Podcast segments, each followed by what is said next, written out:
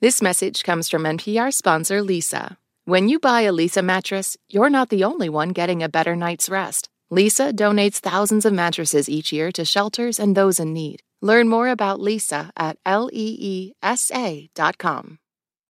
Hi, this is Katie Ruth from Decatur, Georgia. I'm finishing up packing for a road trip to Grand Rapids, Michigan with my two toddler boys. this podcast was recorded at 10:39 a.m. Eastern Time on Wednesday, November 22nd, 2023. Things may have changed by the time you hear this, but I will probably still be in the car driving to Michigan. I would rather travel to Decatur because I actually have a lot of friends in Decatur, Georgia. Oh, that would be fun. You should join in on the road trip. hey there, it's the NPR Politics Podcast. I'm Deepa Shivaram. I cover the White House. I'm Franco Ordoñez. I also cover the White House. And I'm Greg Myre. I cover national security. Israel and Hamas have reached a deal for a short term ceasefire in their ongoing war. And as part of the agreement, Hamas will release 50 hostages currently being held in Gaza. And this news comes after six weeks of fighting following Hamas's deadly attacks on October 7th. Greg, after a really long night, you're joining us from Tel Aviv. Talk us through the details here. What is in this deal? Yeah, it's a deal that came after weeks and weeks of very difficult negotiations that involved Israel and Hamas, obviously, but the country of Qatar was also deeply involved, as was the U.S. and Egypt. Uh, it was announced in the early hours of Wednesday morning, and it's basically along this line. It's fairly complicated. It's a four day temporary ceasefire. And so, starting tomorrow, Thursday, Hamas is supposed to release 50 Israeli hostages over the space of, of, of, four days. These are women and children, one of them less than a year old. Uh, and then Israel, in turn, will release up to 150 Palestinian prisoners over the next four days. Again, women and children. So that's sort of the, the swap of people that are being held on both sides and it's not all of them by any stretch. There's also a humanitarian component. We'll see more aid going into Gaza, much more than we've had previously, up to 300 trucks a day. And again, this pause for four days, but it can be extended for up to 10 days. But after that, Israel says that's as long as it's going to go. Okay, so a little bit of a, a, wiggle room, I guess, in terms of how long this short term ceasefire could last. It could extend up to 10 days on what condition? Is that if more hostages are released? That's right, Deepa. So after four days, if, if 50 Israelis are released and 150 Palestinians are freed, then uh, we continue at roughly the same pace. Uh, the ceasefire will be extended for one more day if maybe a dozen more Israelis hostages are released and another 35 or 40 Palestinians. And uh, after that, and after that, up to a maximum of 10 days, according to Israel. Okay, so up to 10 days, but then again, still important to point out that this would be a short term ceasefire. It still seems like, you know, chances are conflict returns. Is that correct? Oh, absolutely. Uh, the Israeli leader Benjamin Netanyahu said at the cabinet meeting last night, We are at war. We will continue the war. And Hamas, in its statement, said it welcomed this agreement, but it also said, Our hands will remain on the trigger. So, pretty clear on both sides. Yeah, pretty clear there. And Franco, I want to bring you in here. Some of the hostages being released are Americans. How many? Yeah, that's right. I mean, that's the expectation. The administration is very careful to say they won't entirely know until you know until their release. But there are three Americans uh, within that group of women and children who are expected to be released in that first group. Two, so two women and a three-year-old toddler. Abigail Edan. Her parents were killed in the attack. Her father, the October 7th attack, her father was a photojournalist. Actually, her older sister and brother survived by hiding in a closet. And I'll just note that Abigail turns four on Friday. Oh, you know, wow. the administration says there are a total of 10 Americans who are unaccounted for in after the raids, which includes these three. They can't say for sure that all of them are hostages, though. They just, you know, don't know if they all survived, uh, you know, the attack or if they're still alive. Yeah, that term unaccounted for is something we've been hearing a lot from the White House. Um, Greg, I want to turn back to you because this is something you mentioned a little bit earlier. This pause allows for the movement of hostages, like we've been talking about, but as you mentioned, also provides time for more aid to get into Gaza. We know water, food, fuel, all of these things have been extremely scarce. What kind of additional aid is coming and, and how much of it do we know? Yeah, the plan calls for up to 300 trucks a day to be allowed into Gaza. Israel has allowed very limited aid to come in, and particularly fuel, which has been a huge problem. It's it's meant that there's been no electricity for most of the time. Most hospitals are no longer functioning. We've seen the creation of a of a terrible humanitarian crisis there, and the Palestinians, many of them in the northern part of Gaza, were told to go to the south by Israel for their safety. So almost, perhaps up to ninety percent of the Palestinian population of Gaza, which is more than 2 million, are squeezed into the southern half. They're taking shelter wherever they can. Uh, there's not enough food, water, medicine, electricity. People are cooking out on the street in, in many cases. So, this could play a key role in alleviating at least some of the humanitarian crisis that we're seeing, uh, but by no means will it resolve it. And zooming out for a second here, I want to get into this. How how did this deal come about? It took weeks to put together, but I'm curious to hear from both of you. What were the negotiations like, and and what role specifically did the U.S. play and, and U.S. officials play here? Well, I can tell you that the U.S. played a big role, and right from the start. I mean, according to U.S. officials, the Qataris reached out to the White House soon after October 7th attack. You know, they talked about creating a channel between Israel and Hamas and, you know, to negotiate some type of deal. U.S. officials told us that, told us reporters that they were kind of shuttling between the Israelis and the Qataris and it was a very intense next five weeks. One official described the negotiations as being extremely excruciating. They said oh. the president was very involved, kind of enforcing, you know, essentially issuing ultimatums that progress be made. Uh, the Qataris actually thanked the U.S. Uh, in their statement after this.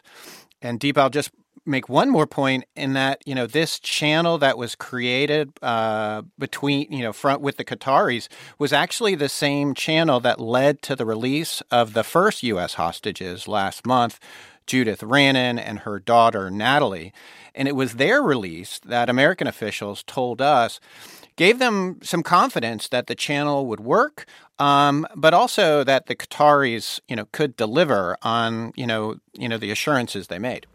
And I'll just add a note there and say, why Qatar? Uh, why would they be the, the negotiator, this small nation in the Gulf? And, and really, the reason has been that the Israelis and Hamas don't talk to each other. Hamas has been around since the 1980s, but whenever one of these uh, battles flares up over Gaza, uh, the Israelis and uh, Hamas don't uh, speak directly to each other, so they need a mediator. And Qatar has played this role not only in this conflict, but in a number of others where it, it, it sort of is willing willing to talk to all sides. And in fact, some of the Hamas leaders in exile do live in, in Qatar, and therefore it was well placed to be the go between between the two sides. Yeah, that's really interesting context. There's so many moving parts here, and we still have a lot to talk about, but we're going to take a quick break and we'll talk more all about this when we get back. This message comes from NPR sponsor Leesa. When you buy a Leesa mattress, you're not the only one getting a better night's rest. Leesa donates thousands of mattresses each year to shelters and those in need. Learn more about Leesa at leesa.com. This message comes from Jackson. Seek clarity in retirement planning at jackson.com. Jackson is short for Jackson Financial Inc., Jackson National Life Insurance Company, Lansing, Michigan, and Jackson National Life Insurance Company of New York, Purchase, New York.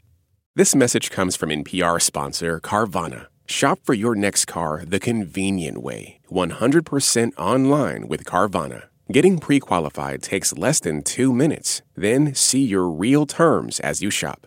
Visit Carvana to finance your dream car the convenient way. And we're back. I want to ask how this news has been received, what the reaction has been like, both in the region where you are, Greg, and here in the US. Obviously, still early as all of this is unfolding. But, Greg, what has the response been from both Israelis and Palestinians to this deal? Um, in a word, positive. Uh, on the Israeli side, they've announced two main goals in this war. One is to destroy Hamas, the other is to get hostages back. And as this has gone on, certainly the public pressure on the Israeli government has been building to get some hostages back.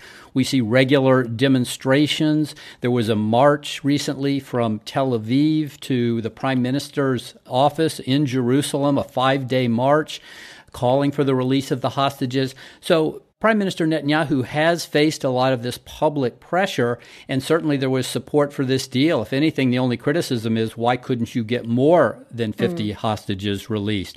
So that's certainly been a positive on the Israeli side. Same is true from the Palestinians. They're getting a small number of, of their prisoners back, but I think perhaps maybe even more important, especially for the residents of Gaza, is it's just a break from what has been more than six weeks of nonstop Israeli airstrikes and the past three weeks or so, the Israeli forces have been in northern Gaza. Just absolute devastation that we've seen more than 12,000 deaths, most of them women and children. So any sort of break um, is certainly welcomed by the Palestinians in Gaza. Yeah, and I'll just add that the United States is very pleased. I mean, I wouldn't call this a victory lap. These are issues that are way too sensitive. But the administration is, uh, you know, very happy with being able to facilitate, uh, help facilitate the release of these hostages and stop the fighting, albeit temporarily. I mean, President Biden has been talking for weeks about the need to get a pause in the fighting in order to get these hostages out. He has said it over and over that it was his first priority, particularly the American hostages. Um, he released a statement, you know, late last night, uh, you know, a somewhat emotional statement about hostages returning home, um, you know, thanking the leaders of Qatar and Egypt for their help you know, we're going to hear from him again in the near future about this. I mean, this is this is a significant deal, especially considering the pressure that he has been under around the world, but particularly in the United States, to take action and try to, you know, help uh, civilians and help the innocent, you know, in this conflict. Yeah, I mean, speaking of that pressure, it's been really intense, particularly from people in Biden's own party. A lot of Democrats uh, are really critical of the way that Biden has been handling this whole conflict. Uh, there's been a lot of calls calling for a ceasefire uh, from a growing number of Democrats. This, of course, is a temporary ceasefire. But generally, Franco, I mean, how has the White House been navigating this pressure? They're clearly, you know, taking maybe this moment as as a win here, but there's still a long road ahead. Uh, and so, what what kind of comes next for for the politics of this? I think as you've seen conditions in Gaza worsen, you've really seen President Biden and the White House kind of calibrate their message, uh, talking more and more about the need to protect uh, civilians and Palestinians who have nothing to do with the conflict. You know, and that's in light of the pressure that has been on the White House, particularly from his own party, to take action and to, to call for a ceasefire, demanding for a ceasefire. President Biden has kind of resisted those calls, but you know this should take some of the pressure off, at least temporarily. You know, there's going to be you know the four day pause, as Greg was pointing out. You know, hostages are going to get out, and also aid is going to get in. But you know, the war is not over. This is going to continue. Right. And it is also, I think, important to point out that Biden himself has been very open about saying that he doesn't support uh, a permanent ceasefire. He has said recently that that is not the same thing as peace, and and it really is a, a, pretty large difference at this point with some people in his party who are calling for that. It is temporary. What this deal is right now for four days, up to ten days, as we talked about, uh, and we've been saying that the violence is likely to continue based on both what Israel has said and Hamas has said. So, Greg, is there room for a longer term solution here? I mean, what, what does this look like past these four to 10 days and, and going forward? Yeah, I'd make two points which sound a little contradictory. The first is both sides have an incentive to make this swap, this hostage and prisoner exchange work because it's a positive thing for their side. So I think there's a reasonable chance, not a 100% chance by any means, but a decent chance that we will see some calm for a few days and, and an easing of the humanitarian crisis. But the Israelis are clearly intent on pressing this campaign. They've captured a lot of the territory or control it in the north. There are Israeli tanks and armored vehicles all over the place, but they are taking a lot of fire from Hamas, or they have been until uh, we hit this pause supposed to start tomorrow. But Israel has not gone into the southern half of Gaza, at least not on the ground. They are bombing it and have done so pretty intensively from the air, but they haven't gone in on the ground. The general sense is the Israelis reached a point in the north where they have pretty solid control, not complete control, but pretty solid control.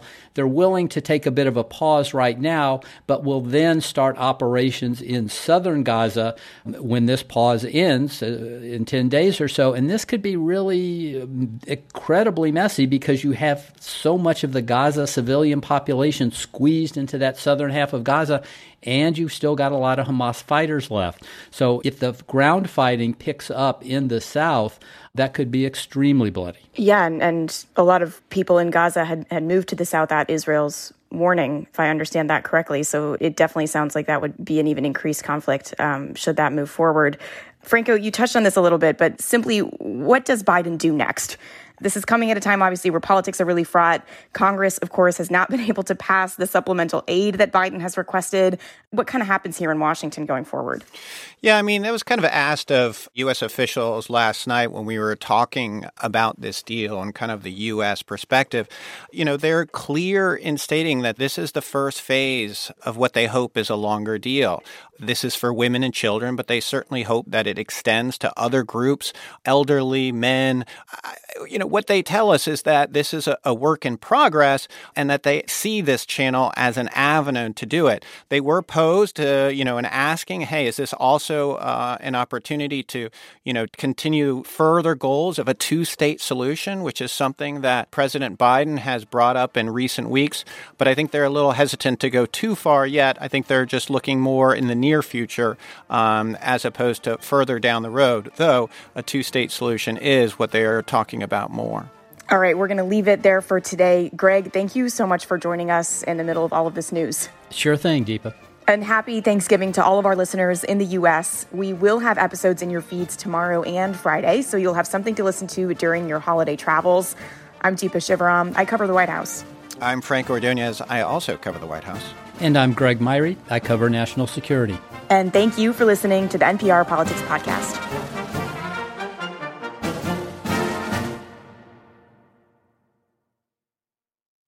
This message comes from NPR sponsor Leesa. When you buy a Leesa mattress, you're not the only one getting a better night's rest. Leesa donates thousands of mattresses each year to shelters and those in need. Learn more about Leesa at leesa.com.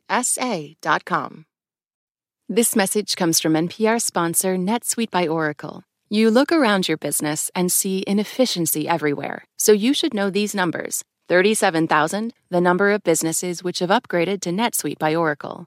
25. NetSuite just turned 25. That's 25 years of helping businesses streamline their finances and reduce costs. 1. Because your unique business deserves a customized solution, and that's NetSuite. Learn more at netsuite.com/story.